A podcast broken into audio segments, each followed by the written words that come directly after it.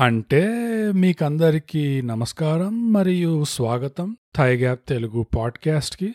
నాలికకి మంట పెట్టి మొదలెట్టేద్దాం. నా పేరు బోగస్ నుగ్ అండ్ ఈ వారం మనం రివ్యూ చేయబోయే సినిమా పేరు అంటే సుందరానికి. ఫార్చునేట్లీ ఆర్ అన్ఫార్చునేట్లీ బ్రూట్ ఈ వారం కూడా జాయిన్ చేయలేకపోయాడు. ఎందుకంటే తథాస్తు దేవతల దగ్గర చాలా జాగ్రత్తగా ఉండాలి. ఆ? వైరాలిటీ కావాలి వైరాలిటీ కావాలని కోరుకోవడమే కాకుండా ఇట్లా వర్షాకాలం వచ్చినప్పుడు టర్మ్స్ అండ్ కండిషన్స్ స్పెసిఫై చేయకుండా అలా బ్లాంక్గా కోరుకుంటే అనుకున్న వైరాలిటీ ఒకటి తగిలే వైరాలిటీ ఇంకోలాగా ఉంటుంది. అట్లా ఉంటుంది సీన్ సో ఇప్పుడు అంటే సుందరానికి సారాంశం వచ్చి ఇది సుందర్ ఇంకా లీలా కథ. సుందర్ వచ్చి ఒక కంపెనీలో ఏదో వేస్తాడు డెసిగ్నేషన్ కూడా క్లియర్గా చెప్పలేదు. అండ్ uh, లీలా వచ్చి ఒక ఫోటోగ్రఫర్ సుందర్ ఏమో ఒక బ్రాహ్మణ్ ఫ్యామిలీ లీలా ఏమో ఒక క్రిస్టియన్ ఫ్యామిలీ వీళ్ళిద్దరు ఫ్యామిలీల్లో బాగా స్ట్రాంగ్ ఫీలింగ్స్ ఉంటాయన్నమాట. ఇంటర్ రిలీజన్ అట్లా చేసుకోవద్దు అని ఒకలాంటి అబ్జెక్షన్ టైప్ ఉంటుంది. కానీ సుందర్ ఇంకా లీలా ఏమో అఫ్ కోర్స్ అందరినీ కష్టపెట్టాలి కదా సో అర్జెంట్గా ప్రేమలో పడిపోతారు. దాంతో ఇప్పుడు మన ఫ్యామిలీస్ని ఎలా కన్విన్స్ చేయాలి అని ఆ కన్విన్స్ చేసే పనిలో two hours fifty three minutes తీసుకుంటారనమాట అది అంటే సుందరానికి సినిమా సారాంశం. ఇది ప్రస్తుతానికి నెట్ఫ్లిక్స్ లో స్ట్రీమ్ అవుతుంది. మీరు చూడండి తప్పకుండా చూడండి. మీ దగ్గర మీరున్న చోట ఇంకా థియేటర్లో నడుస్తుందంటే నన్ను అడిగితే థియేటర్లోనే చూడండి. ఇంకా లేదు అట్లా కాదుకూడదు అంటే ముక్కు మూసుకొని ఇంకా నెట్ఫ్లిక్స్లో చూసేయండి. సో అదండి. అంటే సుందరానికి సారాంశం. ఇందులో పెద్ద స్పాయిలర్స్ ఏం లేవు. ఇది ఒక కామెడీ అనుకోవచ్చు రొమాంటిక్ కామెడీ అనుకోవచ్చు రొమాంటిక్ కామెడీ డ్రామా అనుకోవచ్చు two hours fifty three longs cinema అనుకోవచ్చు మీరు ఏమని అనుకోవచ్చు. బట్ దీనికి నేను చూడొచ్చు అనను. చూడండి అంట తప్పకుండా. ఎందుకంటే ఇవాళ రేపు అసలు ఎక్స్పెక్టేషన్స్కి వ్యతిరేకంగా పోతుంది థైగా పాడ్కాస్ట్ ట్రెండ్లో ఏ సినిమాలు అయితే నచ్చుతాయో అనుకుంటామో ఆ సినిమాలు నచ్చట్లా. ఏ సినిమాలు అయితే నచ్చవో అనుకుంటున్నామో ఆ సినిమాలు నచ్చేస్తున్నాయి. What's happening. No don't worry. ఈసారి ఏమి కాన్స్పిరసీ అట్లా ఏం లేదు. సో ఇప్పుడు సారాంశం అయిపోయింది. పూర్తిగా రివ్యూలోకి దిగిపోదాం. ఫస్ట్ ఆఫ్ ఆల్ మేము మాట్లాడేది మీకు తెలిసిందే run time two hours fifty three minutes. Cinema చూసే ముందే నాకు ఇక్కడ నుంచి అక్కడ నుంచి మొత్తం ఈ రన్ టైం గురించే వినిపిస్తుంది. కొంచెం లాంగ్ అయిపోయిందిరా సినిమా. అవసరం కంటే ఎక్కువ టైం తీసుకుంది. అని చెప్తే అవును టూ అవర్స్ ఫిఫ్టీ త్రీ ఏముంటుంది అంతా చూడ్డానికి ఈ సినిమాలో అని చెప్పి. నేను కూడా ఒకలాంటి బయాస్తో పోయాను. ఇది ఒక పెద్ద టాకింగ్ పాయింట్ కూడా అయిపోయింది. కానీ తీరా చూసి సినిమా చూస్తే ఆ స్టోరీ ఎలాంటి స్టోరీయో దాన్ని వీళ్ళు ఎలా నరేట్ చేద్దామని డిసైడ్ అయ్యారో ఓవరాల్గా ఎంత తగ్గొచ్చు దీంట్లో ఆ నరేషన్ చాయిస్ ఆ స్టోరీ టెల్లింగ్ చాయిస్ చూస్తే ఇందులో నిజంగా ఎంత తగ్గించచ్చు అంటే మహా అంటే నాకు పది నిమిషాల కంటే ఎక్కువ దొరకల. మహా ఇంకా కొంచెం కష్టపడి పిండితే పదిహేను నిమిషాలు.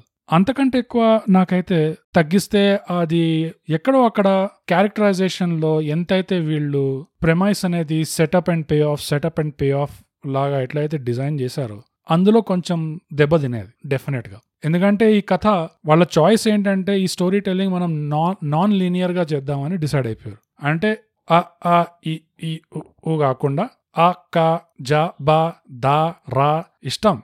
ఇంకా మన ఇష్టమే నాన్ లీనియర్ కానీ ఒకసారి ఆలోచిస్తే ఇదే కథని వాళ్ళు లీనియర్గా చెప్దామని ఒకవేళ ట్రై చేస్తే చాలా బోరింగ్ అయిపోయింది సినిమా. సో ఆ నాన్ లీనియర్ చెప్పాలనే చాయిస్ ఏదైతే తీసుకున్నారో ప్రాబబ్లీ అదొక రైట్ చాయిస్ అండ్ మహా అంటే ఎక్కడ కట్ చేయొచ్చు అని నిజంగా గట్టిగా చూస్తే నా ఉద్దేశంలో ఆ సుందర్ది ఏదైతే డే డ్రీమింగ్ సీక్వెన్సెస్ ఉంటాయో అందులో మేబీ ఒకటో రెండో తీసి లీలా దగ్గర ఒకటో అట్లా తీసి ఇంకా ఆ లీలా కాబోయే హస్బెండ్ ఒక ట్రాక్ ఏదైతే నడుస్తుందో ఫియాన్సేది అది కూడా తీయచ్చు అనిపించింది నాకు.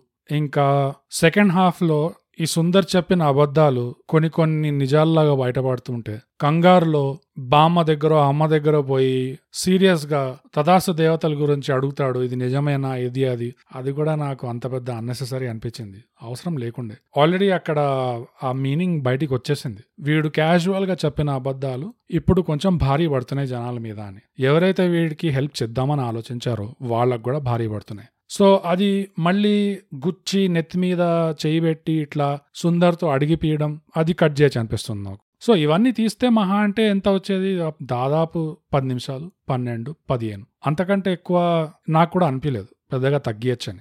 కానీ అలా చెప్పి ఈ సినిమా చూస్తున్నప్పుడు ఆ టైం ఫ్యాక్టర్ మీద మనకి దృష్టి పోతుందా పోవదా అనేది మాత్రం నేను డినై చేయలేను. నేను కూడా నాకు తెలిసి చాలా మంది లాగానే నా వాచ్ చూసుకున్నా ఇక్కడ అక్కడ. కొన్ని సినిమాలు ఆ ప్లాట్ అయినా కానీ ఆ స్క్రీన్ ప్లే అయినా కానీ ఎంత ఇంట్రెస్టింగ్గా వాళ్ళు స్ట్రక్చర్ చేస్తారంటే లేకపోతే ఆ స్టోరీ ఎంత ఇంట్రెస్టింగ్ ఉంటుందంటే మనకి ఒక సెకండ్ కూడా టైం మీద దృష్టి పోదు. అది దగ్గర దగ్గర మూడు గంటలైనా ఒక రెండు గంటలు అయినట్టు అనిపిస్తుంది. కానీ ఈ సినిమాలో రీసెర్చ్ పర్పసెస్ కోసం ఫిల్మ్ మేకర్స్కి ఒకవేళ క్యూరియాసిటీ ఉంటే నేను నా వాచ్ ఎక్కడెక్కడ చూసుకున్నా అంటే సరిగ్గా వన్ అవర్ మార్క్కి ఫస్ట్ టైం నా వాచ్ చూసుకున్నా. ఎందుకు? చాలానే అయింది అసలు ఈ సినిమాలో. ఎంత అయింటుంది టైం అని చూసుకుంటే గంటనే అయింది. నా ఫీలింగ్ ఏంటంటే అట్లీస్ట్ ఒక గంటన్నర అయిపోయింటుంది అనుకున్నాను నేను. ఓకే అది అంత పెద్ద ప్రాబ్లం అనిపించలేదు ఇంకోసారి సరిగ్గా టూ అవర్ మార్క్ చూసుకున్నాను నేను. అప్పుడు నాకు ఎట్లా అనిపించింది అంటే బా బానే అయింది ఈ గాథ ఇంకా ఎంత ఉంది అని చెప్పి ఇట్లా చూస్తే టూ అవర్స్ అయింది. ఇంకా ఫిఫ్టీ త్రీ మినిట్స్ ఉండే. అప్పుడు ఫస్ట్ టైం నేను వామ్మో అనుకున్నా. మూడోసారి ఎప్పుడు చూసుకున్నానంటే టూ అవర్స్ ట్వంటీ మినిట్స్ షార్ప్కి నాకేమనిపిస్తుంది అంటే ఓకే ఇప్పుడైతే సినిమా అయిపోయింది. అనుకోని ఇట్లా వాచ్ చూస్తే టూ అవర్స్ ట్వంటీ నుంచి ఇంకా టూ అవర్స్ ఫిఫ్టీ త్రీ దాకా ఇంకా ఉంది బండి. అక్కడ షాక్ తిన్నాను. ఈ టూ అవర్స్ ట్వంటీ దాన్ని మనం ఇంకా కొంచెం జాగ్రత్తగా పరిశీలించాలి ఇన్వెస్టిగేట్ చేయాలి. ఎందుకంటే ఈ టూ అవర్స్ ట్వంటీ మినిట్స్ మార్క్కి ఈ సినిమా అయిపోయింది అని నేను ఎందుకైతే అనుకున్నానో అది టైం వల్ల అనుకోలేదు. నా ఉద్దేశం ఏంటంటే సరిగ్గా టూ అవర్స్ ట్వంటీ మినిట్స్కి ఏదైతే సీన్ నడుస్తుండేనో అది ఆల్మోస్ట్ ఒక ఎండింగ్ సీన్ టైప్ వైబ్ ఉండే దానికి. ఆల్మోస్ట్ ఒక కన్క్లూజన్ వచ్చే వైబ్ ఉండే. దానివల్ల నాకు సబ్ కాన్షియస్గా సినిమా అయిపోయింది అనుకున్నాను అప్పుడు నేను మళ్ళీ వాచ్ చూసుకుంటే షాక్ తిన్నా. సో నా నా పాయింట్ ఏంటంటే టూ అవర్స్ ట్వంటీ మార్క్కి అది ఏదైతే సీన్ నడుస్తుండేనో అప్పుడు అది అంతా ఎండింగ్ సీన్ వైబ్స్ లేకుండా ఒక కన్క్లూజివ్ వైబ్ లేకుండా కొంచెం డిఫరెంట్గా ఉంటే మేబీ నాకు అంత అనిపించేది కాదేమో. సో అక్కడ ఆలోచించాల్సిన విషయం ఏంటంటే అది టైం వల్ల నేను చూసుకున్నానా? లేదా ఆ సీన్ వల్ల నేను చూసుకున్నానా? నా ఉద్దేశంలో నేను ఆ సీన్ వల్ల చూసుకున్నా. సో మేబీ ఆ ఎండింగ్ వైబ్ లేకపోయి ఉంటే నాకు అలా అనిపించేది కాదేమో. అండ్ మేబీ ఆ ఎండింగ్ వైబ్ లేకపోయి ఉంటే ఎంతమంది అయితే ఆడియన్స్ కొంచెం నెగటివ్గా రియాక్ట్ అయ్యారో ఈ సినిమా రన్ టైం మీద వాళ్ళకి అంత డిసప్పాయింట్మెంట్ ఉండేది కాదేమో. ఎందుకంటే ఒక్కసారి ఒక ఎండింగ్ వైబ్ ఉన్న సీన్ అట్లా పెట్టి నాకు ఓకే సినిమా అయిపోతుందని నేను ఒక ఎక్స్పెక్టేషన్తో ఉన్న ఉన్నప్పుడు అయినా దాని తర్వాత ఇంకో ఇరవై నిమిషాలు ఇరవై ఐదు నిమిషాలు నడిస్తే ఆ తర్వాత వచ్చే భాగం బాగా ఉన్నా నాకు ఒకలాంటి డిసప్పాయింట్మెంట్ లేదా ఒకలాంటి ఫ్రస్ట్రేషన్ రావచ్చేమో యాజ్ అన్ ఆడియన్స్ మెంబర్ దానివల్ల ఈ రన్ టైం మీద ఏదైతే నెగటివ్ రియాక్షన్ వచ్చిందో దానివల్ల రియాక్షన్ వచ్చిందా? లేదా ఓవరాల్ రియాక్షన్లో దీని కాంట్రిబ్యూషన్ అనేది అఫ్ కోర్స్ మీరు క్యాజువల్ ఆడియన్స్ అయితే మీకు అవసరం లేదు ఈ పాయింట్ కానీ మూవీ నర్డ్స్ ఎవరైతే ఉన్నారో సినిమాలో బాగా పిచ్చి ఇట్లా అనాలిసిస్ చేస్తారు. And of course film maker side కూడా వాళ్ళకి ఇట్లాంటి అనాలిసిస్ ఎవరు చెప్పరు. అందుకు థై గ్యాప్ సబ్స్క్రైబ్ అండ్ షేర్ సో ఈ టూ అవర్స్ ట్వంటీ మార్క్లో ఉన్న సీన్ ఏదైతే రన్ అవుతుందో దాని కాంట్రిబ్యూషన్ ఎంత ఉండే ఆ ఫీలింగ్కి ఆ రిజెంట్మెంట్ వెనకాల అనేది కొంచెం ఇన్వెస్టిగేట్ చేయాల్సిన పాయింట్ ఓకే సో మిగతా review weak points strong points అలా చూసుకుందాము. నేను వీక్ పాయింట్స్తో స్టార్ట్ చేస్తా. ఎందుకంటే జనరల్గా చెప్పాలంటే ఈ సినిమాలో నా ఉద్దేశంలో వీక్ పాయింట్స్ కంటే స్ట్రాంగ్ పాయింట్స్ ఎక్కువ ఉన్నాయి. అండ్ నేను వీక్ పాయింట్స్ ఇప్పుడు ఒక ఐదారు చదివిన అవి కొంచెం డిస్కౌంట్ వీక్ పాయింట్సే అందులో ఎక్కడెక్కడైతే స్ట్రాంగ్గా వీక్ పాయింట్ అయితే నేను అది చెప్తాను. సో వీక్ పాయింట్స్ ఎక్కడెక్కడైతే నాకు అనిపించిందో సుందర్ క్యారెక్టర్ ఒక చాలా అన్రిలయబుల్ నారేటర్ చాలా వరకు ఈ dream sequences day dream sequences Sundar uh, లీలాకి వినిపిస్తున్నా లేకపోతే తన బాస్ హర్షవర్ధన్కి వినిపిస్తున్నా లేకపోతే ఆఫీస్లో తన కొలీగ్ సౌమ్యకి వినిపిస్తున్నా అది ఆ కథలో ఎంతవరకు నిజం ఎంతవరకు ఫేక్తున్నాడు అది ఒక థర్డ్ పార్టీ ఆడియన్స్ మెంబర్గా ఎక్కడ కన్ఫర్మేషన్ లాగా లేకుండే. అందులో నిజంగా నేనెంత నమ్మాలి అనేది నాకు కన్ఫర్మ్గా క్లియర్ క్లారిటీ లేకుండా నాకు. ఎంత అన్రిలయబుల్ అంటే ఆ కంపెనీలో అసలు ఏం పని చేస్తున్నాడో కూడా క్లారిటీ లేదు.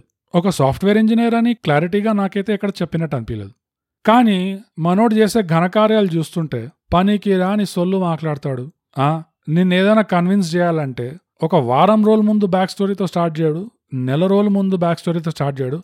ఏకంగా స్కూల్లో చేసిన డ్రామాతో స్టార్ట్ చేస్తాడు. ప్రతి ఒక్కరి దగ్గర అంతే. పనికి రాని సొల్లు.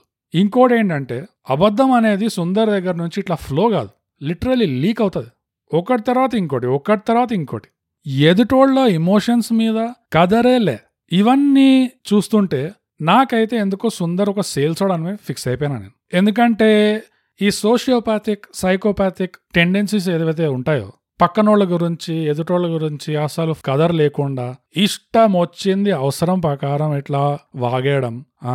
నిజం ఎంత అబద్ధం ఎంత కిచిడీలాగా కలిపేయడం ఇవన్నీ సేల్స్ వాళ్ళకి బాగోవచ్చు వస్తా బ్రూటే కానీ ఇలా ఉన్నా పర్వాలేదు. సినిమాలో ఎవరైనా సుందర్ని ఆ పాయింట్ మీద కాల్అవుట్ చేస్తే నా దృష్టిలో వర్కౌట్ అయిపోయేది. ఎట్లా అంటే ఒక ఎగ్జాంపుల్ లాగా ఉదాహరణ కోసం. హర్షవర్ధన్ బాస్ని ఎప్పుడైతే సుందర్ మొదటిసారి హోటల్లో కూర్చోబెట్టి ఈ ఫ్లాష్ బ్యాక్ స్టార్ట్ చేస్తాడో ఆ ఫ్లాష్ బ్యాక్లో ఈ సుందర్ క్యారెక్టర్లో ఎన్ని ఏదైతే డిఫెక్ట్స్ ఉన్నాయో హర్షవర్ధన్ ఇమీడియట్గా కాల్అవుట్ చేస్తాడు. ఏంటంటే నీకు ఆ సినిమా నీ ఫ్లాష్ బ్యాక్లో నీకు ఆ చిరంజీవి ఛాన్స్ సినిమా వర్కౌట్ కాలేదు కాబట్టి నువ్వు సినిమాలే చూడడం ఆపేసినావా? ఇంకో దగ్గర కూడా నీకు ఇది వర్కౌట్ కాబట్టి ఇది కూడా ఆపేసినావు నువ్వు. అని ఇట్లా ఇమీడియట్గా కాల్అవుట్ చేస్తాడు. అలానే ఈ కథలు ఎవరికైతే చెప్తున్నాడో ఎవరు ఒక్కరైనా పాయింట్అవుట్ చేసుంటే ఎన్ని అబద్ధాలు చెప్తావు నువ్వు? ఏమేమి కథలు చెప్తున్నావు నువ్వు? ఇంకా కథలే పడుతుంటావా నువ్వు? ఇంకా నీకు వేరే పని లేదా? ఎవరో ఒకరు ఆ పాయింట్ని కాల్అవుట్ చేసినా లేకపోతే దానికి అటెన్షన్ తీసుకొచ్చినా నాకు వర్క్ అయిపోయేది ఆ సినిమా. ఐ మీన్ ఆ క్యారెక్టర్ ట్రేట్. ఇంకో వీక్ పాయింట్ వచ్చి కొన్ని కాంట్రడిక్షన్స్ ఉన్నాయి ఈ సినిమాలో. ఈ క్యారెక్టర్స్ అప్పుడప్పుడు కాంట్రడిక్టరీగా చేస్తారు. ఉదాహరణ కోసం సుందర్ వాళ్ళ నాన్న నరేష్ ఒక పాయింట్లో సుందర్కి చెప్తాడు నీకున్న ప్రాబ్లం అంటే ఇన్ఫర్టిలిటీ ప్రాబ్లమ్ మొత్తానికి నువ్వు మన అమ్మాయినే చేసుకోవాలి. అంటే బ్రాహ్మణ అమ్మాయిని చేసుకోవాలి. నీకున్న ప్రాబ్లం నువ్వు ఆ అమ్మాయికి చెప్పి చేయించుకుంటావా చేసుకుంటావా? లేదా నువ్వు చెప్పకుండా చేసుకుంటావా? అది నాకు అనవసరం. నువ్వు చెప్పకుండా చేసుకున్నా ఈ విషయం తర్వాత బయటపడినా ఆ అమ్మాయి ఎలాగో అలా అడ్జస్ట్ చేసుకుంటుంది. ఇంకేం చేస్తుంది? అన్నట్టు నరేష్ క్యారెక్టర్ మాట్లాడతాడు. సుందర్ తండ్రి మాట్లాడతాడు అనమాట కానీ అదే తర్వాత ఎప్పుడైతే సుందర్ వాళ్ళ నాన్నకు చెప్తాడో లీలా వాళ్ళ ఫ్యామిలీకి నువ్వేం చెప్పకనానా వాళ్ళకి జస్ట్ నేను నాకున్న ప్రాబ్లం ఒక వన్ ఇయర్లో క్యూర్ అయిపోతుందని చెప్పాను నేను. నువ్వేం పోయి అక్కడ ఎక్స్ట్రా మాట్లాడకు. అని అట్లా చెప్పేసరికి అప్పుడు తండ్రి ఏమంటాడు? అలా ఎలా చెప్పావురా? వాళ్ళు అసలే మనం మంచి ఫ్యామిలీ అనుకుంటున్నారు? ఇది తప్పు కదా అంటాడు. సో అక్కడ ఒక క్లియర్ కాంట్రడిక్షన్ ఉంది. ముందేమో అసలు ఫరక్ పడలే. నువ్వు చెప్పావా లేదా అనేది. ఇప్పుడేమో చాలా ఫరక్ పడుతుంది సో ఆ హిపోక్రసీ ఉంది క్యారెక్టర్లో కానీ ఆ హిపోక్రసీ కాల్అవుట్ చేయలేదు ఎవరు. అప్పుడప్పుడే సుందర్ అనుంటే ఒక డైలాగ్ అప్పుడేమో అట్లన్నావు మరి ఇప్పుడు ఇట్లా అంటున్నావు అనేసరికి అది మ్యాటర్ ఫిక్స్ అయిపోయాడు కానీ అది కాల్అవుట్ చేయలేదు కాబట్టి అది ఒక ప్లాట్ లోనో లేకపోతే స్క్రీన్ ప్లేనో ఒక కాంట్రడిక్షన్ లాగా బయటపడుతుంది నాకు నా దృష్టిలో. ఇంకేం కాంట్రడిక్షన్స్ ఉన్నాయి? మల్టిపుల్ పాయింట్స్లో ఎలా చూపిస్తారంటే సుందర్కి ఎప్పుడైతే ఫ్రస్ట్రేషన్ ఎక్కువైపోతుందో తండ్రి మీదైనా కానీ బామ మీదైనా కానీ గట్టిగా అరుస్తాడు వాళ్ళ మీద. ఆ ఫ్రస్ట్రేషన్ అంతా వెంట్ చేస్తాడు. వాళ్ళ ముందే. సో దాన్ని మనం ఏమంటాం? బ్యాక్ టాకింగ్ అంటాం బేసిక్గా. సో సుందర్ వాళ్ళ నాన్న దగ్గర బ్యాక్ టాక్ చేస్తాడు వాళ్ళ బామ దగ్గర కూడా బ్యాక్ టాక్ చేస్తాడు. అవి రెండు మూడు సార్లు ఈ సినిమాలో మనకు చూడడానికి వచ్చింది. ఇంకా అమ్మ అంటే మిడిల్ క్లాస్ ఫ్యామిలీస్లో టిపికల్గా అమ్మ రోల్ ఏంటి? UN ambassador. ఒక డిప్లొమాటిక్ అటాచే సో ఈ యుఎన్ అంబాసిడర్ లాగా రిలేషన్స్ అంతా మెయింటైన్ చేస్తుండాలి. మిడిల్ మ్యాన్ లాగా మెసేజ్లు అంతా అందిస్తుండాలన్నమాట ఇట్లా. సో ఒక నాన్ టెక్నికల్ వాట్సాప్ లాగా ఆల్మోస్ట్ సో అమ్మ దగ్గర ఎట్లాగో ఫ్రీ ఉంటాడు. కానీ నాన్న దగ్గర బ్యాక్ టాక్ చేసినప్పుడు బామ్మ దగ్గర బ్యాక్ టాక్ చేసినప్పుడు వేరే విషయాల్లో ఎందుకు గమన కూర్చుంటాడు? ఎప్పుడైతే వీళ్ళు ప్రెషర్ పెడుతుంటారో ఎప్పుడైతే వీళ్ళు ఫోర్స్ చేస్తుంటారో ఒక పాయింట్ దగ్గర ఎందుకు నోరు మూసుకొని కూర్చుంటాడు? ఏమన ఏం అనలేకుండా అది నాకు కొంచెం అంత లాజికల్లీ కన్సిస్టెంట్ అనిపించలేదు అది. నిజంగానే ఇంటి వాళ్ళ దగ్గర ఎదురు మాట్లాడడానికి భయంగా ఉంది వాళ్ళని నేనేం అనలేను అనే క్యారెక్టర్ అయితే ఈ ఫ్రస్ట్రేషన్ ఉన్నప్పుడు మహా అంటే వాళ్ళ అమ్మ దగ్గర చూపించుకుంటాడు. నాన్న లేనప్పుడు బామ్మ లేనప్పుడు అమ్మనే ఉంటే అమ్మ దగ్గర పోయి అరుచుకుంటాడు ఫుల్ దిల్ ఖోల్కే. అప్పుడు కొంచెం లాజికలీ కన్సిస్టెంట్ ఉండేదేమో. కానీ కొన్ని విషయాల్లో వాళ్ళ మీద అరుస్తున్నాడు కొన్ని విషయాల్లో ఏం అనలేకపోతున్నాడు అంటే దాట్ డస్ నాట్ ఫాలో అది ఇంకో కాంట్రడిక్షన్ నాకు అనిపించింది. ఇంకోటి వచ్చి సుందర్ ఇంకా లీలా బ్యాక్ స్టోరీ గమనిస్తే చిన్నప్పుడు స్కూల్లో ఒకటి కాదు రెండు కాదు మూడు కాదు. ఎన్నో పబ్లిక్ ఎంబారస్మెంట్ సిచ్యువేషన్స్ అయ్యాయి. మల్టిపుల్. అది కూడా లైట్గా కూడా కాదు. ఆ ఏజ్లో ఏవైతే అయ్యాయో ఏవైతే ఈ సినిమాలో చూపించారో అవి కొంచెం భారీ ఎఫెక్టే ఉంటుంది అది పిల్లల సైకి మీద. So multiple instances of public embarrassment ఉన్నప్పుడు జనరల్గా మనం పిల్లలు ఆ ఏజ్లో ఉన్నప్పుడు ఎక్కువగా లోన్లీ ఫీల్ అవుతాం అలా మనతో అయినప్పుడు. సో ఆ ఎంబారసింగ్ సిచ్యువేషన్ వచ్చినప్పుడు దాని వల్ల ఉన్న ఇంపాక్ట్ దాని వల్ల ఉన్న ఒకలాగా ట్రామాటిక్ ఎక్స్పీరియన్స్ అనుకోండి. దాంతో వచ్చిన లోన్లీనెస్ సాడ్నెస్ అనుకోండి. అది అంత తేలిగ్గా మర్చిపోరు జనాలు మామూలుగా లైఫ్లో పెద్దగా అయిన తర్వాత కూడా. సో అలాంటి బ్యాక్ స్టోరీ ఉన్న సుందర్ ఇంకా లీలా పెద్దగయ్యాక ఎంత పెద్ద అబద్ధం ఆడడానికి రెడీ అయిపోతారంటే సుందరేమో ఇటువైపు నాకు ఇంకా పిల్లలు పుట్టరు నాకు ఇన్ఫర్టిలిటీ ఇష్యూ ఉందని చెప్పడానికి రెడీ అయిపోతాడు. లీలానేమో నేను ప్రెగ్నెంట్ అని ఒప్పించేస్తాడు. చివరికి లీలా కూడా ఒప్పుకుంటుంది. ఒప్పించడం దాకా వీడి తప్పు. ఒప్పుకున్నప్పటి నుంచి దాని తప్పు కూడా ఉంటుంది. సో ఇంత పబ్లిక్ ఎంబారస్మెంట్ ఉంటే బ్యాక్ స్టోరీలో ఒక అబ్బాయి దగ్గర one of the most publicly embarrassing things especially మన కమ్యూనిటీలో దానికి ఎందుకు సుందర్ అట్లా ఈజీగా రెడీ అయిపోతాడు? ఒక అమ్మాయి విధంగా మన కమ్యూనిటీలో one of the most embarrassing things దానికి లీలా ఎందుకంత ఓకే లీలా అంత రెడీగా ఒప్పుకోలేదు బట్ అల్టిమేట్లీ ఎందుకు ఒప్పుకుంది? ఎలా ఒప్పుకోగలిగింది? సుందర్ ఎలా దీనికి రెడీగా అయిపోయాడు? సో ఆ క్యారెక్టర్ బ్యాక్ స్టోరీకి వీళ్ళు ఆడిన అబద్ధానికి కూడా కొంచెం కన్సిస్టెన్సీ లేనట్టుగా అనిపించింది నాకు. కొంచెం కాంట్రడిక్టరీగా అనిపించింది. ఇంకో పాయింట్ వచ్చి ఈ సినిమాలో సిమెట్రీ అనేది ఒక స్ట్రాంగ్ స్ట్రాంగ్ పాయింట్ ఇది యాక్చువల్గా స్ట్రాంగ్ పాయింట్స్లో ఎక్కువ కవర్ చేస్తాను. కానీ వీక్ పాయింట్లో ఎందు ఎందుకు చెప్తున్నానంటే సిమెట్రీ అనేది ఒకలాగా మెయింటైన్ చేశారు ఈ సినిమాలో.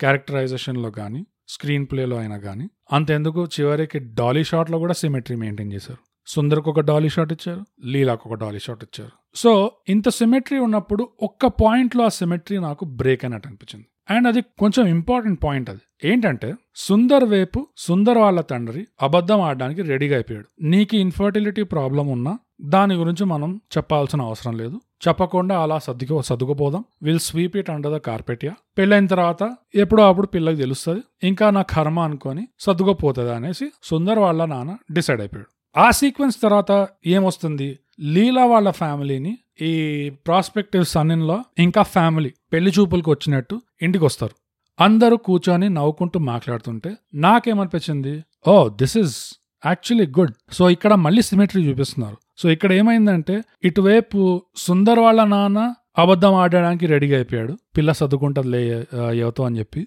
ఇటువైపు లీల వాళ్ళ నాన్న కూడా ఏ ఏం చెప్తాం ప్రెగ్నెంట్ అని ఏదో ఒకటిలాగా అడ్జస్ట్ చేసేద్దాంలే అన్నట్టు డిసైడ్ అయ్యాడేమో. అందుకనే వీళ్ళు పెళ్ళి చూపులకు వచ్చారని అట్లనే అనుకున్నా. ఇది చాలా పెద్ద స్ట్రాంగ్ పాయింట్ అనుకున్నా ఈ సినిమాకి. ఎందుకంటే రెండు వైపులా హిపోక్రసీ చూపిస్తున్నారు. సో సిమెట్రికల్గా ఆలోచిస్తే సుందర్ వాళ్ళ నాన్నకి ఇంటర్ రిలీజియన్ అంటే ప్రాబ్లం లీలా వాళ్ళ నాన్నకి ఇంటర్ రిలీజియన్ అంటే ప్రాబ్లం ఇక్కడ సుందర్ వాళ్ళ నాన్నకు కూడా అబద్ధం ఆడడంలో ప్రాబ్లం లేదు. ఇటు లీలా వాళ్ళ నాన్నకు కూడా అబద్ధం ఆడడంలో ప్రాబ్లం లేదు. అని అట్లా అనుకున్నాను నేను. కానీ తీరా చూస్తే ఈ సినిమాలో ఏం చేశారు? ఆ సన్నిన్లోకి పూర్తిగా అవేర్నెస్ ఉండే. అంటే ఆ మనిషికి తెలుసన్నట్టే చేశారు. లీలా ప్రెగ్నెంట్ ఉంది అని చెప్పి. అంటే ఆ పెళ్ళి చూపుల సీన్లో ఆ పెళ్ళి కొడుక్కే తెలుసా? వాడి తల్లిదండ్రులకి తెలీదా? లేదా వాళ్ళందరికీ తెలుసా? అది కొంచెం క్లారిటీ లేకుండే. ఎందుకంటే ఎలాగైతే వాళ్ళు నవ్వుకుంటూ స్వీట్స్ తింటున్నారో అక్కడ నాకైతే లీలా ప్రెగ్నెంట్ ఉంది అని తెలిసిన తర్వాత కూడా ఈ పెళ్ళి కొడుకు వాళ్ళ తల్లిదండ్రులు వచ్చి ఇట్లా నవ్వుకుంటూ స్వీట్లు తింటారంటే మాత్రం నవ్వడం చాలా కష్టం. ఉత్త పెళ్ళి కొడుకే వచ్చి నవ్వుకుంటూ మాట్లాడుతున్నాడు అంటే ఓకే కాస్త కూస్తా నమ్మొచ్చు. పాసిబుల్ ఏమో. కానీ తల్లిదండ్రులతో వచ్చి వాళ్ళందరూ కలిసి ఆడుకుంటూ పాడుకుంటూ స్వీట్లు తినుకుంటూ టైం స్పెండ్ చేస్తున్నారు అంటే పెళ్ళి చూపుల్లో అది అంత క్లియర్గా ఎస్టాబ్లిష్ చేయలేదు అక్కడ. ఉత్త పెళ్ళి కొడుకే తెలుసా లేదా? పెళ్ళి కొడుకు తల్లిదండ్రులు కూడా తెలుసా లేదా? చెప్పారా లేదా?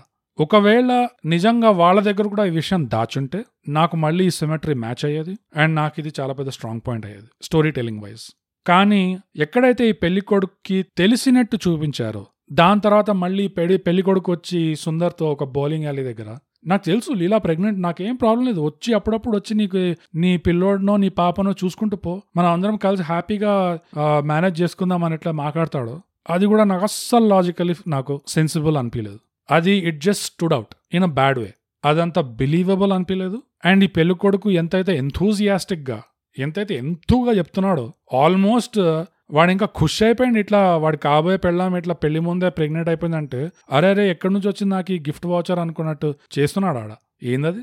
అది అసలు నమ్మగలిగేటట్టు ఉందా అది? దాని మీద వాడి ఖాందాన్ వచ్చి ఇట్లా నవ్వుకుంటూ స్వీట్లు తింటున్నారు. వాళ్ళకి తెలుసా లేదా? అది ఎస్టాబ్లిషే చేయలేదు. సో అక్కడ నాకు ఒక పెద్ద వీక్ పాయింట్ అనిపించింది. అక్కడ ఆ సిమెట్రీ అనేది బ్రేక్ అయింది. సుందర్ వాళ్ళ ఫ్యామిలీ వైపు హిపోక్రసీ చూపిస్తే లీలా వాళ్ళ ఫ్యామిలీ వైపు ఎందుకు చూపించకూడదు మిగతావన్నీ సిమెట్రికల్గానే పోతున్నాయి. మధ్యలో వీడేవాడు పెళ్ళి కొడుకు buy one get one free వచ్చినట్టు చేస్తున్నాడు. Does not match okay so బేసిక్గా నిజంగా వీక్ పాయింట్లు చెప్పుకోవాలి అంటే మహా అంటే నాకు అవే ఉన్నాయి. ఇప్పుడు దాకా చెప్పింది కూడా చూస్తే చాలా వరకు అన్ని స్క్రీన్ ప్లేలోనే ఉన్నాయి. ఇప్పుడు వద్దాం స్ట్రాంగ్ పాయింట్స్కి అంటే సుందరానికి అనే సినిమా ఆల్ అబౌట్ సిమెట్రీ ఇంకా మ్యాజికల్ రియలిజం మ్యాజికల్ రియలిజం ఒకవేళ ఎవరికైనా తెలీదు అంటే దాని అర్థం ఏంటంటే చాలా వరకు రియలిస్టిక్ ఉన్న స్టోరీలో లేదా చాలా వరకు రియలిస్టిక్గా ట్రీట్ చేసిన సెట్టింగ్లో కొన్ని కొన్ని విషయాలు సరియల్గా ఉంటాయి. కొన్ని కొన్ని విషయాలు రియల్గా ఉండవు. అంత ఎక్స్ప్లెనేషన్ లేకుండా కూడా. సో అది ఎట్లా ఉంటుందంటే ఒకలాగా అది స్టాండ్ అవుట్ అవుతుంది. ఎందుకంటే చాలా వరకు రియలిస్టిక్గా ట్రీట్మెంట్ ఉంటుంది. కానీ కొన్ని కొన్ని విషయాల దగ్గర ఆ రియలిజం అనేది ఉండదు. ఒకలాంటి సరియలిజం మ్యాజికల్ ఎలిమెంట్ ఇంట్రడ్యూస్ చేస్తారు. దాన్నే మ్యాజికల్ రియలిజం అంటారు. సో ఈ సినిమాలో మ్యాజికల్ రియలిజం ఎక్కడికి వచ్చింది సుందర్ చిన్నప్పుడు ఇంకా సుందర్ పెద్దగయ్యాక. రెండు డిఫరెంట్ డిఫరెంట్ టైమ్స్లో ఆ తదాసు దేవత మీద గోడ మీద ఏదైతే ఉంటుందో ఆ ఆ పోస్టర్ ఫ్రస్ట్రేషన్ మీద టాల్కమ్ పౌడర్ బాటిల్ తీసుకొని విసురుతాడు. ఆ పోస్టర్ మీద. రెండు సార్లు విసిరినప్పుడు ఇమీడియట్గా ఎడిట్ కట్ అయ్యి సుందర్ ఒక బండి మీద ఇట్లా వస్తుంటాడు. బండి గుంతలో దిగుతుంది టైర్ పడతాడు దెబ్బ తగులుతుంది. కరెక్ట్గా ఆ దేవుడి మీద కోపంలో ఆ టాల్కమ్ పౌడర్ బాటిల్ వేసినప్పుడు ఈ సీన్ చూపిస్తారు. చిన్నప్పుడు వేసింది పెద్దగైనప్పుడు వేసింది టోటలీ డిఫరెంట్ టైమ్స్లో వేసాడు పని అది ఈ గుంతలో పడి దెబ్బ తగులుకోవడం అనేది అది కూడా వేరే డిఫరెంట్ టైంలో అయింది. కానీ మనకి ఎడిట్లో ఎలాగైతే ఇట్లా సిమిలర్ సేమ్ టైంకి చూపిస్తున్నారో అది ఒక మ్యాజికల్ రియలిజం మూమెంట్ అనమాట ఎట్లా అంటే ఆ చేసిన పనికి పనిష్మెంట్ లేదా పరిష్కారం ఏ- ఏదైతే ఆ వర్డ్ ఉంటుందో మీకు ఇన్స్టెంట్గా చూపిస్తున్నారు. అది డిఫరెంట్ టైంలో అయినా. ఇది మీకు అర్థం అవ్వాలంటే క్రిస్టోఫర్ నోలెన్ ఇన్సెప్షన్ చూడండి. అందులో ఒక గడ్డపోడు సైంటిస్ట్ ఇట్లా మ్యాథ్యూ మెకానగేకి బ్లాక్ హోల్స్ గురించి టైం గురించి ఎక్స్ప్లెయిన్ చేస్తూ ఒక పేపర్ ముక్కని ఇట్లా ఫోల్డ్ చేసి ఒక బాల్ పాయింట్ పెన్ని తీసుకొని ఒక బొక్క దూరుస్తాడు చూడండి. ఆ సీక్వెన్స్ చూడండి. Same to same explanation already Christopher Nolan లాంటోడు దాన్ని అంతా నెత్తి మీద బాధ ఎక్స్ప్లెయిన్ చేశాడంటే ఇంకా మళ్ళీ నేనెందుకు చేయాలి? అదే పోయి చూడండి. సో ఆ సెన్స్ ఆఫ్ సిమెట్రీ ఏదైతే ఉందో అంటే సుందరానికి అని చెప్పి సుందర్ బ్యాక్ స్టోరీ ఆ డ్రామాతో స్టార్ట్ అవుతుంది. అంటే లీలాకి అని చెప్పి లీలా బ్యాక్ స్టోరీ మళ్ళీ ఆ డ్రామాతో స్టార్ట్ అవుతుంది. అండ్ వీళ్ళిద్దరు స్టోరీలో కూడా కొన్ని ప్యారలల్స్ ఉంటాయి. పబ్లిక్ ఎంబారస్మెంట్ ఐసోలేషన్ లోన్లీనెస్ ఇంకా ఒకలాంటి కమ్యూనల్ ప్రెషర్ అంటే సుందర్కి వేరే రకంగా వస్తుంది లీలాకి వేరే రకంగా వస్తుంది. కానీ ఇద్దరికి దాదాపు ఎక్స్పీరియన్స్ ఆ ఎఫెక్ట్ ఇంపాక్ట్ అనేది సమ్ వాట్ ప్యారలల్ సుందర్ వాళ్ళ ఫాదర్ లీలా వాళ్ళ ఫాదర్ ఇంటర్ రిలీజన్ విషయాల్లో వాళ్ళ ఉద్దేశం ఏంటి? అక్కడ కూడా ప్యారలల్స్ ఉన్నాయి. సో చాలా వరకు ఆ సిమెట్రీ ఏదైతే మెయింటైన్ చేశారో అది ఒక స్ట్రాంగ్ పాయింట్ అవుతుంది. నాకు ఎందుకంటే బేసిక్గా అదొక న్యాచురల్ లా లా అది. ప్రకృతికి చెందిన రూల్ అది. సిమెట్రీ ఇస్ ఒక సైన్ ఆఫ్ బ్యూటీ దాన్ని మనం డినై చేయలేం ఇగ్నోర్ చేయలేం. ఇంకోటి వచ్చి ఇవాళ రేపు ఎందుకో డిస్క్లైమర్లు బాగా పెడుతున్నారు తెలుగు సినిమాల్లో.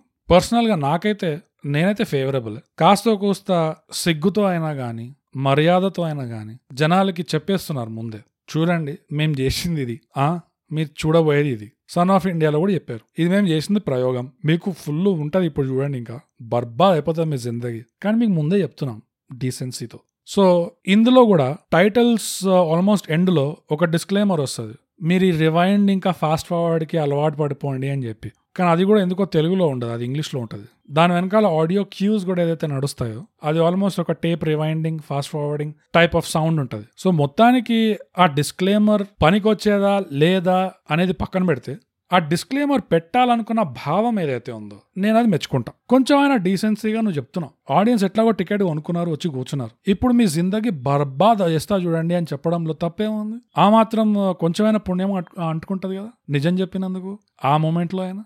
అంటే అఫ్ కోర్స్ నేను బర్బాద్ అవుతుంది అనేది సన్ ఆఫ్ ఇండియా విషయంలో చెప్తున్నా. ఇందులో ఆ నాన్ లీనియర్ ఎడిటింగ్ ఉంటుంది అని చెప్పడానికి ఈ డిస్క్లైమర్ పెట్టారు. ముందు వెనక్కి ముందు వెనక్కి ముందు వెనక్కి పోతుంది అని చెప్పడానికి డిస్క్లైమర్ పెట్టారు. పర్వాలేదు. కొంచెం ఇంకా ప్రోగ్రెస్ అయితే మన స్టోరీ టెలింగ్ ఇదే డిస్క్లైమర్ని అక్షరాల్లో పెట్టకుండా విజువల్స్లో చూపించడం మొదలెడితే అది మనం ఒకలాంటి next step of evolution next step of development అనుకోవాలి మనం మన ఇండస్ట్రీలో ఎందుకంటే ultimately show don't tell and అలా చూపిస్తే మన ఆడియన్స్కి అర్థమవుతుందా అర్థం అవుతుందా అని అనుకోవచ్చు తప్పులేదు ఒకవేళ ఆడియన్స్కి ఇమీడియట్గా అర్థం కాకపోయినా తర్వాత వాళ్ళు ఎప్పుడైతే అర్థం చేసుకుంటారో ఖచ్చితంగా వాళ్ళు దాన్ని మెచ్చుకుంటారు దాన్ని అప్రిషియేట్ చేస్తారు. అందులో నాకు సందేహమే లేదు. సో డిస్క్లైమర్ల గురించి అది.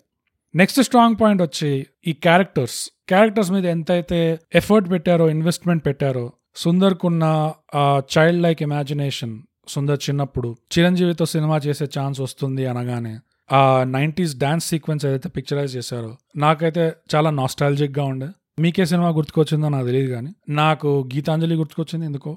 అండ్ లీలా క్యారెక్టర్కి కూడా ఒక బ్యాక్ స్టోరీ ఇవ్వడం ఉత్తా సుందర్ మీదనే ఫోకస్ చేయకుండా. అండ్ వాళ్ళ బ్యాక్ స్టోరీ మీద ఫోకస్ చేసినందువల్ల వాళ్ళిద్దరు ఎప్పుడైతే ఎయిర్పోర్ట్లో కలుసుకుంటారో ఎప్పుడైతే వాళ్ళిద్దరు ప్లాన్ చేసి ఎక్కడ కలుసుకున్నారని ఎస్టాబ్లిష్ అవుతుందో ఆ మూమెంట్కి పే ఆఫ్ ఆ బ్యాక్ స్టోరీ వల్ల అయింది.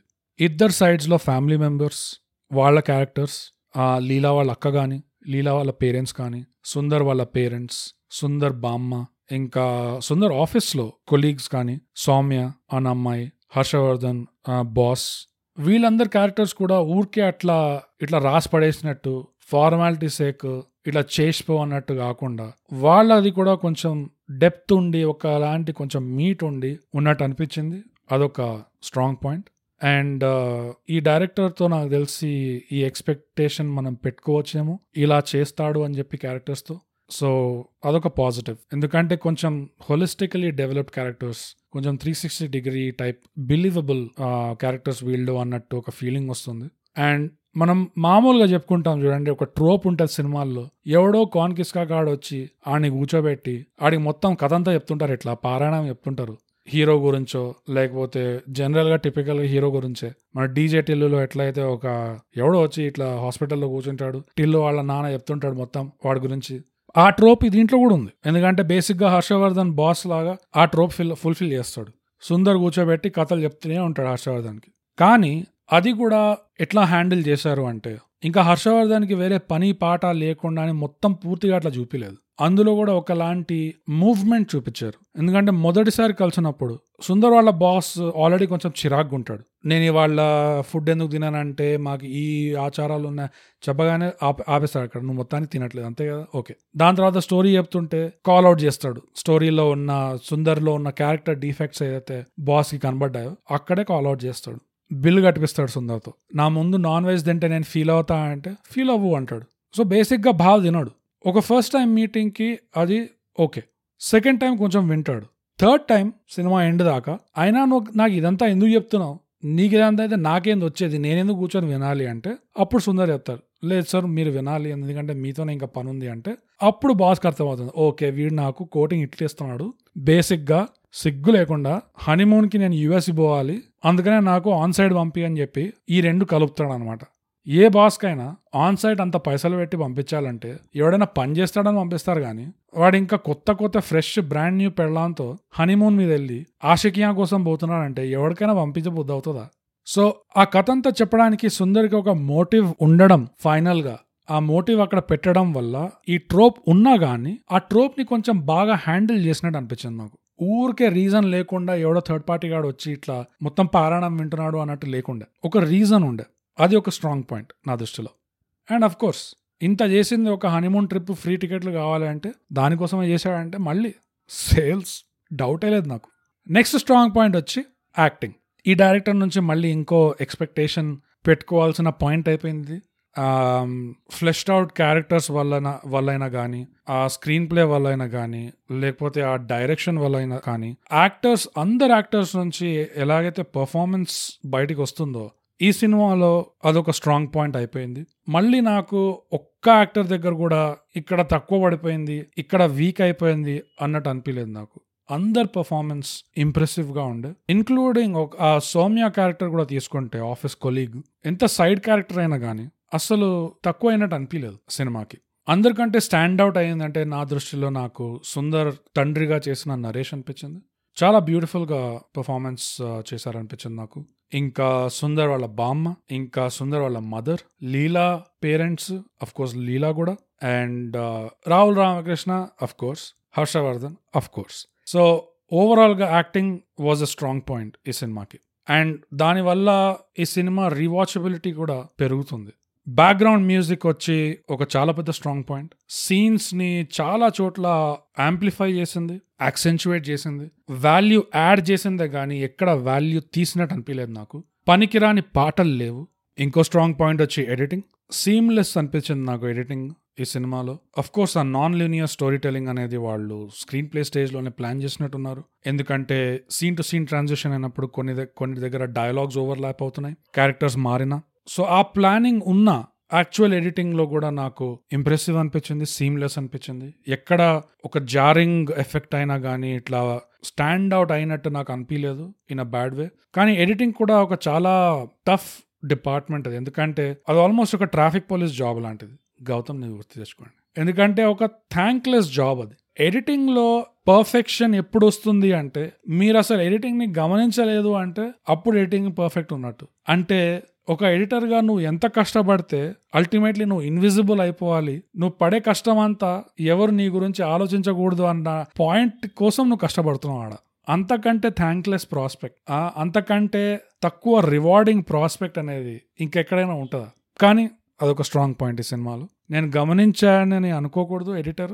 చాలా వరకు నేను గమనించలేదు. మీరు సంతోషించవచ్చు. కెమెరా వర్క్ కూడా ఒక స్ట్రాంగ్ పాయింట్ బ్యూటిఫుల్ షార్ట్స్ ఉండే ఈ సినిమాలో. అండ్ అతిగా తక్కువగా ఎక్కడ చేసినట్టు అనిపించలేదు అఫ్ కోర్స్ ఒక స్టాండౌట్ ఎగ్జాంపుల్ ఆ ఆ డాలీ షాట్స్ సుందరవి లీలావి అండ్ ఆ డాలీ మూవ్మెంట్తో పాటు ఆ లైటింగ్ కూడా డైనామిక్గా ఎట్లాగైతే ఆ పెట్టే డెసిషన్ తీసుకున్నారో దానికి కూడా ఒకలాంటి మూవ్మెంట్ ఒక డైనామిజం ఇచ్చారు. అది కూడా బాగుండే చూడ్డానికి. అండ్ మళ్ళీ దాన్ని ఓవర్ యూజ్ చేయలేదు. అది కూడా బాగుండే. ఎక్కువ చేసేస్తే మళ్ళీ ఎక్కువ అయిపోతుంది వాల్యూ పోతుంది. సో కెమెరా వర్క్ కూడా ఒక స్ట్రాంగ్ పాయింట్ స్క్రీన్ ప్లేలో స్ట్రాంగ్ పాయింట్ ఏంటి అంటే ఎందుకంటే నేను చెప్పిన వీక్ పాయింట్స్ అన్ని దాదాపు స్క్రీన్ ప్లే రిలేటెడే ఉండే. కానీ స్క్రీన్ ప్లేలో స్ట్రాంగ్ పాయింట్ ఏంటి అంటే ఓవరాల్గా ఇది ఒక కమిటీ డిజైన్డ్ ప్రోడక్ట్ లాగా అనిపించలేదు అంటే నా ఉద్దేశం ఇది ఒక దీంట్లో ప్యాచ్ వర్క్ లాగా అనిపించలేదు ఒక ఫ్లో ఉండే. కమిటీ డిజైన్ ప్రోడక్ట్ అంటే ఆ పదం ఎందుకు వాడతామంటే ఒక కంపెనీ ఒక ప్రోడక్ట్ తయారు చేస్తుంది అనుకోండి. ఇంజనీరింగ్ వాడు వచ్చి ఫంక్షన్ గురించి మాట్లాడతాడు. బేసిక్గా మనం డిజైన్ ఇలా ఇలా చేస్తే కస్టమర్కి ఎక్స్పీరియన్స్ బాగా పాజిటివ్గా ఉంటుంది అని చెప్పి. దాని మీద మార్కెటింగ్ వాడు వచ్చి ఇలా ఇలా చేస్తే జాజీగా ఉంటుంది స్నాజీగా ఉంటుంది అని చెప్పి డ్యామ్ డిష్ ఏదో ఒకటి పుల్ల పెడతాడు దాంట్లో. దాని తర్వాత ఇంకోడు వచ్చి ఆ ఇన్వెస్టర్ ఎవడో వచ్చి బోర్డ్ డైరెక్టర్ వచ్చి మా పక్కింటోడు నాకు ఇట్లా కూర్చాడు నాకు అలా దూరదేసింది కాబట్టి దీన్ని అట్లా చేంజ్ చేయండి అని వాడు వచ్చి చెప్తాడు. సో ఓవరాల్గా మీకు ఆ ఫైనల్ ప్రోడక్ట్ అనేది ఒకలాంటి తోక మేక మేక తోకలాగా ముందు వెనక లేకుండా ఒక ఫ్లో లేకుండా ఒకలాంటి ప్యాచ్ వర్క్ ఉండిపోతుంది. దాన్ని డిజైన్డ్ బై కమిటీ అంటారు. బేసిక్గా. ముప్పై ఐదు మంది వచ్చి ఒకదాన్ని డిజైన్ చేస్తే ఎంత అధ్వానంగా తయారవుతుంది? దాన్ని డిజైన్డ్ బై కమిటీ అంటారు. ఈ సినిమా అలా లేకుండా ఈ స్క్రీన్ ప్లే అలా లేకుండా ఎంతమంది వచ్చి ఎన్ని చేతులు వేసినా ఒక guiding hand start to finish ఒక క్రియేటివ్ వాయిస్ అనేది మెయింటైన్ అయింది. దానివల్ల అల్టిమేట్లీ ఆడియన్స్కి ఎలా అనిపించాలంటే ఒక సినిమా చూస్తే ఇదంతా ఒ- ఒక్కడే మనిషి చేతి ఒక కెమెరా పట్టుకొని స్టార్ట్ టు ఫినిష్ ఒక్కడే మంచి తీశాడు ఈ సినిమా. పాటలు కూడా ఆ మంచి రాశాడు. లైటింగ్ కూడా ఆ మంచి చేశాడు. అలా అనిపిస్తే ఆ ఫీలింగ్ ఎట్లా ఉంటుంది ఆ కన్సిస్టెన్సీ ఎట్లా ఉంటుంది? ఆ ఎఫెక్ట్ అల్టిమేట్లీ ఒక ఆడియన్స్కి అనిపిస్తే అది ఫిల్మ్ మేకర్స్కి చాలా పెద్ద కాంప్లిమెంట్ అది. ఎందుకంటే సవా లక్ష మంది ఉంటారు ఆడ సీన్ వెనకాల. సో అది ఈ సినిమాకి ఇంకో ప్లస్ పాయింట్ అండ్ ఓవరాల్గా చూస్తే మీరు రన్ టైం వల్ల అయినా అనుకోండి ఆ టైప్ ఆఫ్ స్టోరీ వల్ల అయినా అనుకోండి ఈ సినిమా అనేది థియేటర్లో ఒక వన్ టైం వాచ్కి అయితే కాదు ఇది. మనం ముందు కూడా ఏదో ఎపిసోడ్లో మాట్లాడుకుని ఉంటాం అన్ని వినండి షేర్ అండ్ సబ్స్క్రైబ్ కానీ కొన్ని సినిమాలు ఆ first time punch first time effect Rajamouli సినిమాలు అనుకోండి. సో థియేటర్కి వెళ్తే ఆ ఎక్స్పీరియన్స్ అనేది ఆ వావ్ ఎక్స్పీరియన్స్ అనేది వస్తుంది. కొన్ని సినిమాలు ఎన్నిసార్లు చూసినా బోర్ కొట్టదు. జనాలు చూస్తూనే ఉంటారు చూస్తూనే ఉంటారు చూస్తూనే ఉంటారు చూస్తూనే ఉంటారు. అతడు అనుకోండి ఆ టేప్ అరిగిపోయి దానికి పురుగులు పట్టి ఎలుకలు తిని ఏ కండిషన్లో ఉంది కానీ ఆ ఒరిజినల్ టేపు. అయినా ఇప్పటికి రన్ చేసినా జనాలు చూస్తారు. కొన్ని సినిమాలు అట్లుంటాయి. ఈ సినిమా కూడా వన్ టైం వాచ్ ఎక్స్పీరియన్స్ కంటే హై రీవాచబిలిటీ ఉన్న సినిమా ఇది. ఎందుకంటే ఆ క్యారెక్టర్స్ వల్ల ఆ సెన్స్ ఆఫ్ హ్యూమర్ వల్ల ఆ యాక్టింగ్ వల్ల ఆ రైటింగ్ వల్ల. అండ్ ఇలాంటి సినిమాలకి అంటే కోర్స్ ఇది ఆడియన్స్కి సంబంధించిన విషయం కాదు కానీ ఈ హై రీవాచబిలిటీ ఉన్న సినిమాలకి ఈ ఓటీటీ వాళ్ళతో ఎట్లయితే నెగోషియేట్ చేస్తారో కొంచెం ఎక్కువగా నెగోషియేట్ చేయాలనిపిస్తుంది నాకు. ఎందుకంటే లేకపోతే పైసా వసూలు రాదు. ఎందుకంటే జనాలు చాలా ఎక్కువనే చూస్తారు. నాకైతే ఫుల్ నమ్మకం. ఈ సినిమా ఓటీటీలో జనాలు చాలా చూస్తారు. ఎందుకంటే మనకు ఆ చాయిస్ ఉంటుంది. నచ్చిన ఈ సీక్వెన్స్ ఆ సీన్ ఇక్కడ అక్కడ ఓన్లీ ఇదే చూసే మూడు ఉంది నేను ఇదే చూస్తా. తర్వాత మళ్ళీ ఇంకేదో చూస్తా. మూడు వచ్చినప్పుడు సో పూర్తిగా చెప్పుకోవాలంటే ఈ సినిమాకున్న వీక్ పాయింట్స్ చెప్పుకున్నాం మనం. ఈ సినిమాకున్న స్ట్రాంగ్ పాయింట్స్ చెప్పుకున్నాం. స్ట్రాంగ్ పాయింట్స్ వీక్ పాయింట్స్ కంటే ఎక్కువ ఉండే నో డౌట్ అండ్ నా ఉద్దేశంలో అయితే నాకు ఈ సినిమా ఓవరాల్గా నచ్చింది. రన్ టైం తగ్గాలి అని నాకు అనిపించిన నిజంగా నేను చూస్తే పది పదిహేను నిమిషాల కంటే ఎక్కువ తగ్గించ తగ్గించే స్కోప్ నాకు కనబడలేదు. జనరల్ ఆబ్జర్వేషన్గా చూస్తే మనం ఇప్పుడు ఇది స్ట్రాంగ్ పాయింట్ కాదు వీక్ పాయింట్ కాదు. ఈ స్టోరీ గురించి అయినా ఈ క్యారెక్టర్స్ గురించి అయినా జస్ట్ జనరల్ ఆబ్జర్వేషన్ నాకేమనిపిస్తుంది అంటే సుందర్ ఇంకా లీల వాళ్ళ లవ్ స్టోరీ అయినా కానీ లవ్ స్టోరీ అంటే గుర్తుకొచ్చింది. ఇంటర్ రిలీజన్ మ్యారేజ్ ఇంట్లో ప్రాబ్లం ఇది నిజంగా ఇంకో లవ్ స్టోరీ తయారయ్యేది. కానీ కథ చెప్పే విధానంలో డిఫరెన్స్ ఉంటే ఎంత డిఫరెన్స్ ఎంత ఇంపాక్ట్ ఉంటుంది చూడండి. ఈ సుందర్ ఇంకా లీల వీళ్ళది ఎంత ఇది లవ్ స్టోరీ అయినా ఎంత వీళ్ళు లాస్ట్కి పెళ్ళి చేసుకున్నా వీళ్ళ క్యారెక్టర్ చూస్తుంటే వీళ్ళు ప్రాబబ్లీ ఇద్దరికి రైట్ కాదేమో అనిపిస్తుంది. ఎందుకంటే వీళ్ళిద్దరిలో ఉన్న భయం ఎంత భయం ఉందంటే ఒక పెరాలిసిస్ పాయింట్ దాకా వచ్చే వచ్చే అంత భయం ఉంది వీళ్ళకి. అనాలిసిస్ పెరాలిసిస్ అంటారు కదా సుందరేమో వాడి నెత్తిలోనే వాడు సినిమాలు ప్లే చేస్తూనే ఉన్నాడు. నేను ఇలా చెప్తే అలా అవుతుంది అలా చెప్తే అలా అవుతుందని.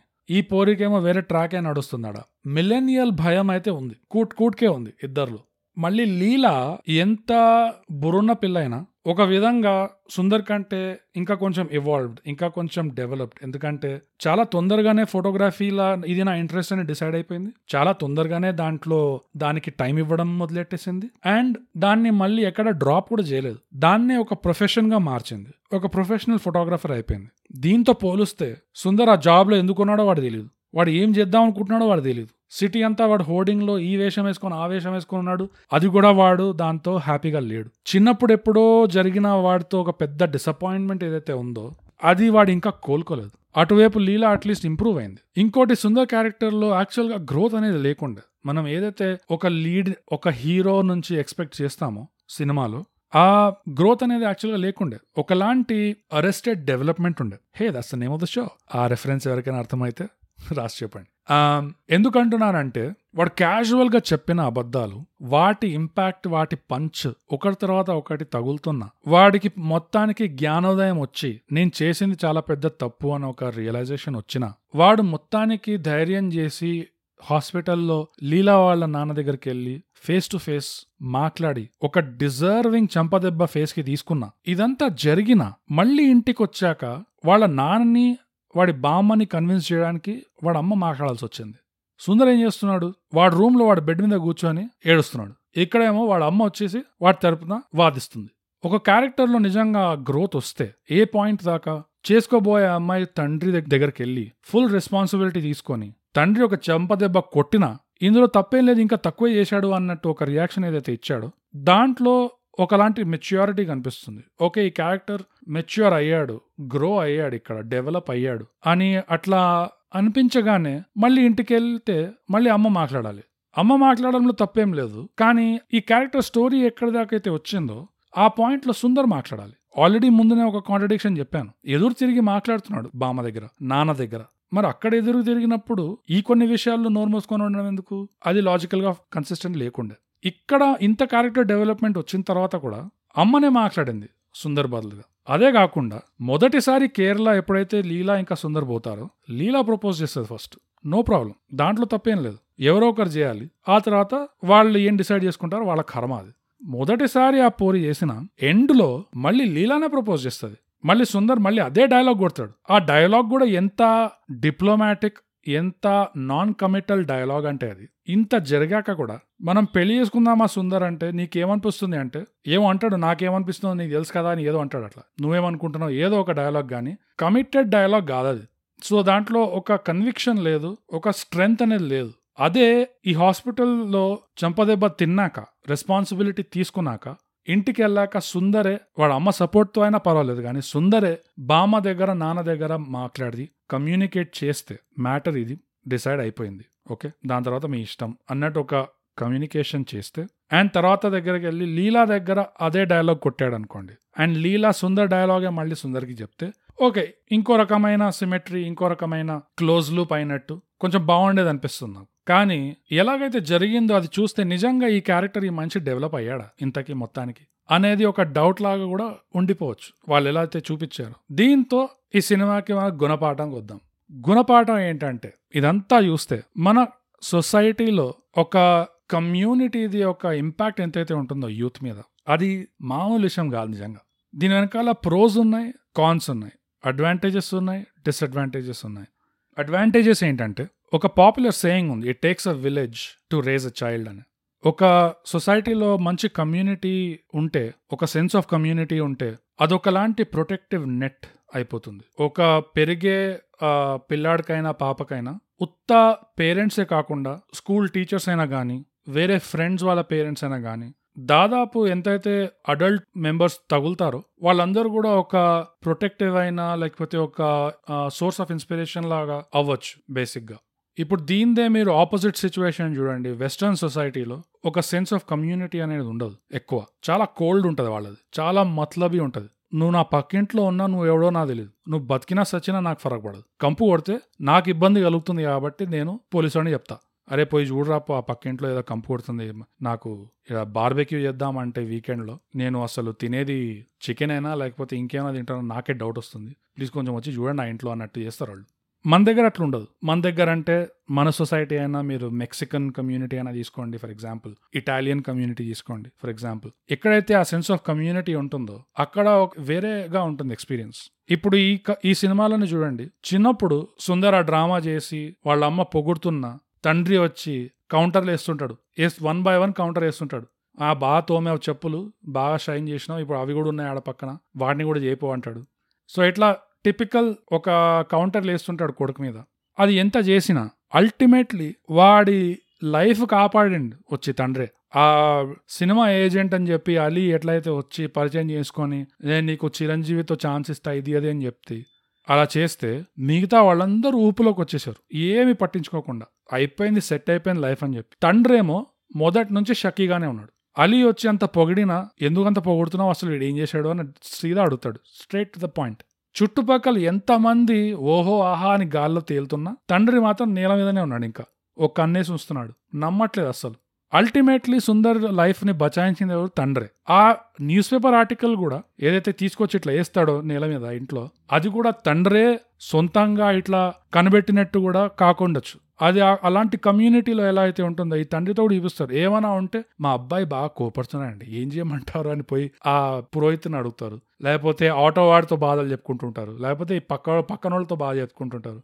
సో చాలా హైలీ పాసిబుల్ ఏంటంటే ఆ ఆర్టికల్ చూసి ఇంకెవరో కూడా చెప్పిండొచ్చు. మీ బాబు వీడి దగ్గర నా పోయేది వీడు చాలా కేసుగాళ్ళ ఉన్నట్టున్నాడు జాగ్రత్త పడండి అని ఎవడో పక్కింటోడో ఎవడో చెప్పింటాడు. సో అలా మాట వరుసకి ఇట్లా చెప్పిపోవడం వల్ల అది ఆ తండ్రి కంట్లో పడింది. వచ్చి ఒక పెద్ద డిజాస్టర్ నుంచి బతికించాడు యాక్చువల్గా సుందర్ని. ఎందుకంటే అది ఒకవేళ జరగపోయింటే లైఫ్ లైఫే ట్రాక్ మారిపోయేది మొత్తం.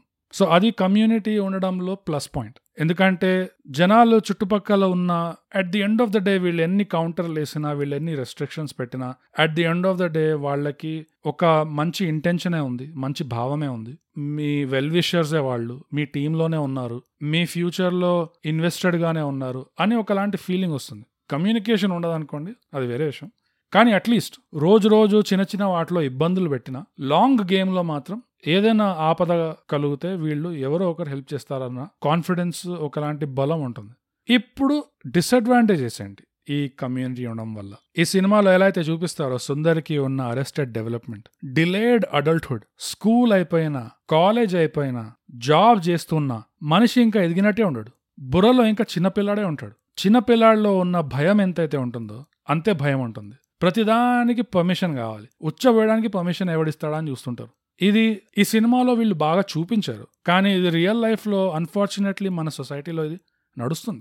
ఈ కమ్యూనిటీతో ఉండడం వల్ల వచ్చే అడ్వాంటేజెస్ కూడా ఉన్నాయి కానీ డిసడ్వాంటేజెస్ కూడా ఉన్నాయి. అదే మనం వెస్ట్రన్ సొసైటీతో పోలిస్తే పద్దెనిమిది ఏళ్ళు రాగానే బయటకు గెంటేస్తారు తిండి తిప్ప అంతా నీదే. దాంతో ఒకలాంటి మెచ్యూరిటీ ఒకలాంటి ఇండిపెండెన్స్ వస్తుంది. నాకు నచ్చేవి ఇవి నాకు నచ్చనివి ఇవి. నేను ఇలా ఉంటా నేను ఇలా ఉండా అన్న క్లారిటీ వస్తుంది. నువ్వేంటో నీకు అర్థమైపోతుంది తొందరగా. మనకి ముప్పై ఏళ్ళైనా నాకు ఎగ్జాంపుల్స్ తెలుసు. ఎవరో ఒకరు చేయబట్టుకోవాలి అది ఒకలాంటి బలంతో స్టాండ్ యువర్ గ్రౌండ్ అంటారు కదా ఇంగ్లీష్లో. ఒకలాంటి బలంతో అట్లా నిల్చొని గట్టిగా ఒక కన్విక్షన్తో ఒక కాన్ఫిడెన్స్తో మీరు చెప్పేదంతా విన్నాను. కానీ మ్యాటర్ ఏంటంటే నా డెసిషన్ నేను తీసేసుకున్నా. అయిపోయింది. మీరు కావాలంటే మీరు రీజనింగ్ చెప్పండి. నేను కన్విన్స్ అయితే నేను కన్విన్స్ అయినట్టే నేను ఒప్పుకుంటా. కానీ నేను కన్విన్స్ కావట్లేదు అంటే ఒక పాయింట్ తర్వాత మీరు మీ దారి మీద పోవాలి.